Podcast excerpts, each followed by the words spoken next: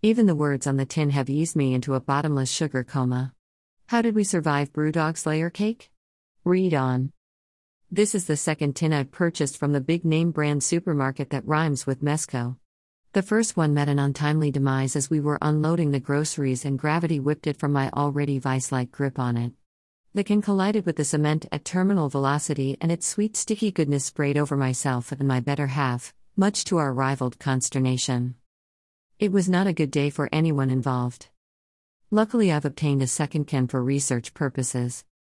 Let's start with the description on the tin. Marshmallow chocolate stout is a warning more than anything, you're going to be in for a treat. And I mean treat in every sense of sweet word. Even from the pour, there's a luxuriant quality about it, not gloopy, but you can tell by the cling on the glass it's going to be sweet.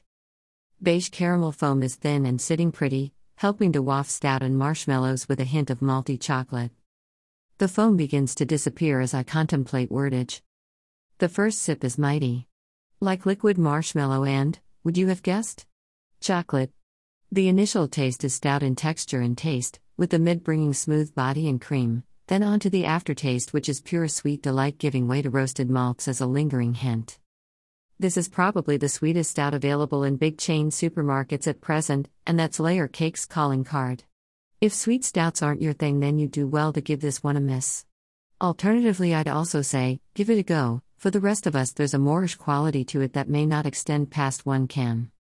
The taste has that delicious pastry stout vanilla quality to it and none of the 7% ABV until it hits the stomach, like a good stout should.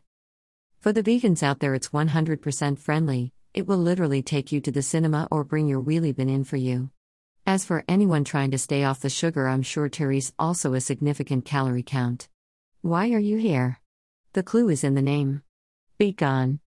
It's a special treat and definitely a one and done beer for me. Very enjoyable. Crazy. Disco. Stew.com. Join me on Untappd.